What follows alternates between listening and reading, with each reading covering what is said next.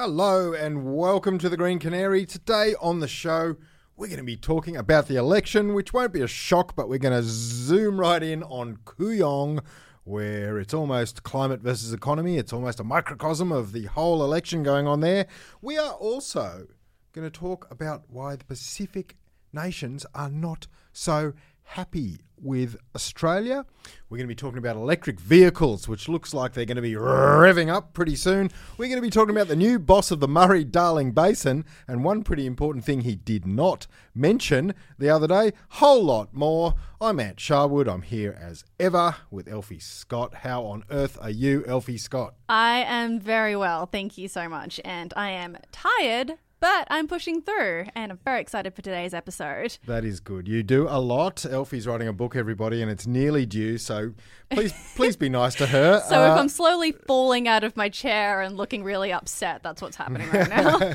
All right. Well, let's get into it. Let's jump into our first story of the week, shall we? Let us talk about the election as we warned. And look, before we do, let's play a game. Let's just lighten things up here. Okay. I want to play election bingo. now, election bingo is the game you play when you hear those phrases that we all hear during the election, and you stamp your card and you go, "Yeah, I knew I was going to hear that." Let's quiz you, Elfie. Let's go with hmm. Every vote, Counts? every vote counts. How often do we hear that? Wait, wait. So I'm, think- I'm ending your sentences here. I'm yeah, ending you your are. phrase. You okay. are. You are. Right, I am sure. in the fight of my career. political life. Oh, frick. Close, All right, close. close, close, close. We hear a lot in election campaigns, but not so much the rest of the time about the quiet, Australians. the quiet Australians. Yes. Maybe we don't hear about them much because they're so quiet. Anyway, look, we could go on, but you all know these these phrases. It's too close to call. Dot dot dot. The reason I mention this is Josh Frydenberg trotted out every single one of them on the weekend. I could read his uh, the transcript of his launch at his campaign launch in Kooyong, and it basically sounded like uh, election bingo was happening. But look, the federal treasurer Josh Frydenberg as you would imagine from a treasurer and, and, and, and the Liberals in this campaign, they've very, very clearly planted their flag uh, in, in, in on the economy. It was all economy, economy, economy. Um, it was fear of a hung parliament and that a vote for an independent uh, was really a, a vote for Labor. Um, it was fear that, that that that then meant, I mean, instilling fear in people that that then meant a, a vote for higher taxes, a weaker economy, and weaker national security. I'm quoting him there directly. Massive billboards are now across the electorate saying, "Keep Australia secure, keep Josh." Actually, I don't love Keep Josh as a catchphrase, I've got to say. I feel like it's a bit lazy. It is, but I think that the word secure is quite clever there because it, it refers both to national security and a secure economy. Uh, but anyway, that is the state of Kooyong from the Josh Frydenberg perspective. But on the other side, there's a whole lot going on with the challenge of the independent, one of the teal independents, one of the quite climatey independents, Dr. Monique Ryan, isn't there? Yeah, yeah. So the reason we want to talk about Kooyong is because it is turning into a really key battleground to keep an eye on. We do have Josh Frydenberg there, who won by a margin of something like 5.7% last time around. So is he safe? It's difficult to know yet. Tony Abbott held Warringah by 12%. Oh, there you go. So 5% on, on that measure is not safe. Right, okay. But he is going up against somebody who is gaining a lot of traction. Uh, that is Dr. Monique Ryan. We like to call her Doctor because she is the Director of Neurology at the Royal Children's Hospital. And she's an independent being backed by Climate 200. So she believes very ardently in fighting for climate change. And as a Climate 200 candidate, she's also speaking a lot out about uh, corruption and improving government integrity. And I think, you know, like I've looked at the policies of the Climate 200 independents and they obviously don't have homogenous climate policy. They're all backed by this same uh, treasure chest. What's what's it called? A war chest. Um, a war chest of cash. That was the sound of me stamping my card. I know. Yeah, I was looking for it as well. I never have them in my head. Um, so you know, sh- amongst those independents, she does seem to have an uh, even more slightly progressive, um, you know, stance on climate. She wants to see emissions reduced by sixty percent by twenty thirty, and that is actually in line with Zali Steggall's climate change bill. So. You know, like I think everybody should be keeping an eye on Kooyong and what happens. But you had an interesting point about Josh Frydenberg in general before, and we were talking about his like palatability. Well, he, I think he is quite If a pal- palatability is a well, he is Let's just assume. he's a palatable. I think that's a good word. He's a palatable character. I mean, you know, when Tony Abbott bit the onion. it's almost a phrase like jun- jumping the shark because he did kind of jump the shark. I think in a lot of people's minds when he bit the onion. Mm. When he bit the onion, which I think was back in about 2015, um, I think a lot of people, well, you know, he won an election after that. But I think from that point on, a lot of people started thinking him not quite as your everyday Australian, but but as an unusual piece of fruit, you know. and I don't think Josh Frydenberg has any of that at all. He he seems quite likable. He seems drink beer withable or or have a coffee with kind of guy. Uh, drink beer withable is is my newest uh, submission to the uh, Macquarie Dictionary for word of the year, and and I just feel um, that it, it's it's going to be tough um, for for Dr. Ryan, popular and articulate though she is, to unseat someone of uh, Frydenberg's likability and stature. Yeah, no, I would absolutely agree with that. Although Frydenberg did put his foot in it over the weekend at his campaign launch when he took a swipe at Dr. Ryan's uh, mother in law by saying that she was planning on voting Liberal. And, you know, he's been rightly criticized for that. Um, but yeah, I think it's just worth keeping an eye on that particular electorate in the next couple of weeks as we ramp up towards the goddamn federal election. Oh, the goddamn election! And and just one more thing on that on that seat. I mean, we we did see a massive free kick. I mean, it was the free kick of all time given by Courier Mail, Herald Sun, uh, Sunday Telegraph, all around the country. Uh, Frydenberg's campaign launch was the splash. It was the front page on the News Corp papers. So Great. they're giving him every bit of help he can get. Right now, the bookies' odds aren't everything, but they have him a favourite, but only slightly. So we shall see whether climate in the inner city, as it did in Warringah, trumps the uh, well-known incumbent. Yeah, who knows if they're going to keep Josh after all. all right, now to our next story. We are going to talk about the Pacifica Climate Change pre election forum that happened late last week in Western Sydney. So basically, this was a meeting of the Pacific Elders Voice Group um, as well as several other stakeholders. And they were talking about uh, Australia's relationship specifically with the Pacific nations specifically with the Pacific. I want to say that again three times. Um, basically, to do with climate change and the fact that Australia's inaction on climate change is something that has led to the degradation of our relationship with certain Pacific nations. Um, do you want to talk about some Yeah. interesting quotes that we got out of this? Because I think it's really fascinating. Well, look, the reason we are covering a um, what was ostensibly a low key, not very well covered by the media meeting at Penrith Panthers Footy Club in Western Sydney is because I think one of the quotes of the year came out of it um, uh, from a from a Lidcombe Uniting Church minister, and please excuse my Pacifica pronunciation, but I'll do my best. I believe he was called uh, Uili Soni Mafalfal and he accused Australia's government of being missing in action on climate. Uh, it, look, the, the, the quote goes on and on and on, but but the um, the point is uh, a very strong connection was drawn between China setting up a base in the Solomon Islands and you know islands. And, and Australia's climate inaction in the Pacific. I mean, as you know, um, w- we have a terrible history. We even belittled the Pacific, didn't we? Wasn't it? Wasn't it Dutton? Yeah, back in 2015, wasn't it? When they were in Port Moresby, it was Abbott, Dutton, and Morrison, and they laughed about a joke that Dutton made about water lapping at their doors due to sea level rise. Yeah. So it's not like we've always had the most empathetic outlook on the Pacific neighbours that we should uh, absolutely be respecting and working with.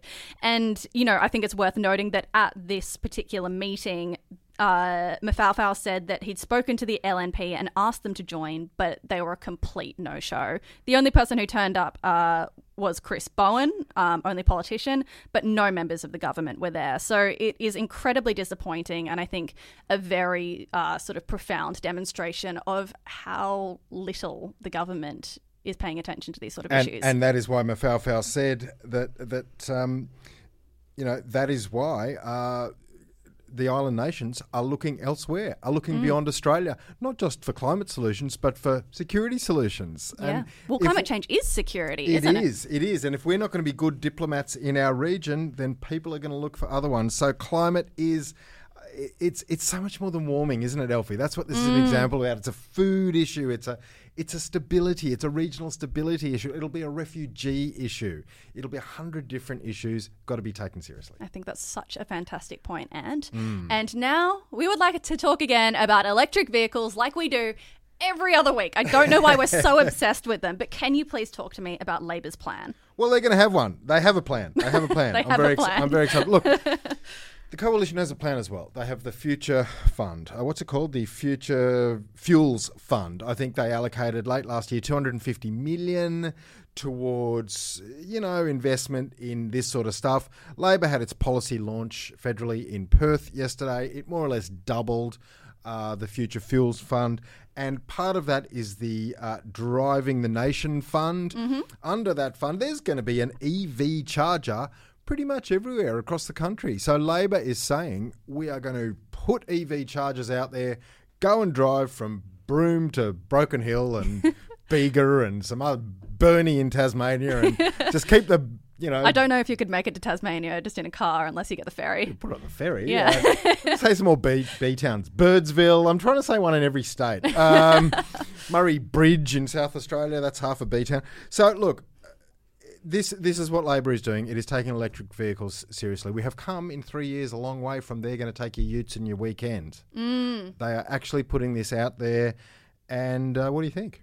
I mean, I think it's fantastic, and I also haven't told you this yet, Ant, but Mm. I am thinking about buying a hybrid vehicle for the first time. Yep. very scary. But I mean, things like that, uh, like things like this plan, give me a little bit more security in that decision as well, and it does make me feel a little bit more confident about that idea. Yeah, that's a really good point. And, and, and, you know, there are already, as we've discussed, you say we discuss this every couple of weeks, there are state incentives. We spoke earlier this year about the ACT government putting all sorts of financial incentives to, to EV uptake. But, you know, look, we know they're more expensive. We hope they'll be cheaper in the in the future, the cars themselves. But you could you could say, look, I'll sell you this 50 k car for 35k. You can have a big subsidy. Uh, I'm still not interested until I know I can drive to the snow where I go, or Melbourne, or somewhere, and be confident of there being charging points. Yeah, I mean, I think that's a completely fair idea. And you know what? Something that Labor did say when they were announcing this was that, you know, people who live in metropolitan areas, they can be fairly confident in their lifestyle if they have an electric vehicle. It's completely sweet for them. But, you know, you and I have looked at a Google map of EV charging stations mm. before. And once you get up to the central coast and once you mm. get down to the south coast, they do peter out very quickly. You are about Dunsky there. All right, well, let's talk about the South Coast or areas nearby as we transition into mulch, our little bits at the end of the week. And there's been a bit of an advancement, hasn't there, Elfie, on the um, Lendlease development in the south of Sydney. They are building 5,000 homes near Campbelltown. We were worried about that from a koala's perspective. Should we still be worried? Apparently, yes. so there was a fantastic article in the SMH uh, last week talking about uh, this Lendlease development and how it seems to have changed over time. So you know, the development was first supposed to be a low de- a low density development, but that's now changed to a medium density development with a commercial zone. And there is also concern that the plans that Lendlease included. Inc- uh, which had things like uh, koala underpasses and corridors, may not actually be happening uh, along with that development. So it is it's it's fairly worrying, especially when you consider that they're healthy koalas and there's only 500 of them. We got to look after them. Honestly, we talk about koalas every other week as well. And basically, what it comes down to is yes, you can pour as much money into this as humanly possible, but it's never going to do much unless you're actually protecting their habitat. Protect habitat, habitat, habitat. So this Lendlease thing's going to happen. Not much we can do about that. Let's just hope it happens in the right way. Meanwhile, just a quick other story in the ABC related to this. Um, they found koalas in the area they didn't know they had them in the Heathcote National Park, which is very close to Campbelltown. I must say, I went for a bushwalk about um, ten days ago in the Heathcote National Park on one of the public holiday Mondays. Um, and so it can't be 10 days ago because it's seven days from a Monday, it being Monday. But, but you know, recently, uh, all I saw was leeches. Oh my God. Can you cope with leeches? Yeah, they're fine. I can live with them. You're stronger than me. I, I squeal. Uh, like an absolute child when I was covered in leeches. I didn't enjoy it at all. I do enjoy Koala Zone. It's good they found some down there. Let's keep as many as we can. What else is going on, Elfie? Right. Okay, let's talk about the Murray Darling Basin, shall we? Because there has been interesting news this week about the new chief executive who has just been appointed. He's come in and he has sent out an all staff memo that outlines his new approach to the role. And unfortunately, staff are reporting that that memo completely failed to mention the environment, which seems slightly strange for somebody who's in charge of water, which Yeah. sits in an environment. Someone who's in charge of the biggest drainage basin in Australia. And, you know, the whole reason the Murray Darling Basin Authority was set up was not to protect the rights of farmers. It was to go, hey, well, yeah, sure, we need to do that, but we need to manage the water in a sustainable way. Its ecosystems, ecosystems, we need to consult with uh, the original landholders, i.e., the Indigenous people of Australia. You know, this this was just a very businessy uh, first memo to the company from Andrew McConville, the new chief executive of the Murray Darling Basin Authority, who used to be a lobbyist for the petrol industry. So good on you, Andrew. I'm sure you're a terrific bloke. Just think a bit more about the environment, mate, and we'll all get along fine. Sure. And okay, to wrap up today, I am going to bring you a weird story because I thought that we needed just like a weird science story in the Yeah, mix here. Okay. Apparently, there are these two teams of astronomers who are planning to send out messages to space to try and communicate with any intelligent life forms who may be out there listening. And I read this really fantastic article by a man called Chris Impey, I believe, from the Uni- University of Arizona. And he was talking about you know, uh, attempts to speak to intelligent life forms out in the universe. And he said there are two options, basically. You know, you either uh, go searching for them, which is what we've done with probes in the past to go and have a look and see what's out there, or you send a message from Earth. And he compared it to basically like burning a message in a forest to try and get somebody to come and rescue you. So, What works? What's the best method? I don't know, because there aren't aliens who have spoken to us yet. I well, hope. well, I'm glad someone's looking for intelligent life out there because, uh, look, covering this election, uh, we ain't seen too much of it down here. And look, people are very critical of this uh, because we uh, don't know. And, you know, we don't know what's out there. Even Stephen Hawking said, don't do it. Like, just stop sending messages. We don't want aliens to know we're here. Yeah, no, I feel like I was pra- paraphrasing um, um, the, the uh, Monty Python song, actually. Pray that there's intelligent life somewhere up in space. Because there's bugger all down here on Earth. There it is. Yep. All right. Well, that is all we have time for today. Thank you so much for listening, as always. And before we head off, we would like to acknowledge the traditional custodians of the land on which we're recording, the Gadigal people of the Eora Nation. We'd like to pay our respect to elders past and present, as well as extend that respect to any Aboriginal and Torres Strait Islander people here today. Very beautifully said as ever, Elfie. And I'd just like to acknowledge that I didn't sing those lyrics earlier. I spoke them, uh, and therefore, Well, therefore we'd probably get copyrighted. saved, sa- yeah, there's that, but I saved everyone's eardrums. That's the most important part. Uh, and look, uh, just quickly, um, say hello to us on Twitter. A lot of you did last week. It was great. We are at Green Canary Pod. We're out there on Insta. Uh, at Green Canary Media, you can find us there, and please subscribe to our newsletter. I think I might have threatened some of you, and that seemed to work Oh, last yeah, you week. did, but, didn't you? But Yeah. I'll, I'll I'll go the polite method. I'll go. Look, if you want the best uh, of the week's green news delivered into your inbox by a professional writer, brackets me, uh, who tries not to be boring. Uh, but comprehensive at the same time, please email hello at thegreencanary.co. You will join many, many hundreds of other people. We're about to hit a thousand, which is good because I have a target of a thousand very soon coming up, but we're, we're going to hit it. Well done. And we'll go beyond that soon as well. So hello at thegreencanary.co for your newsletter. Thank you and bye. Bye.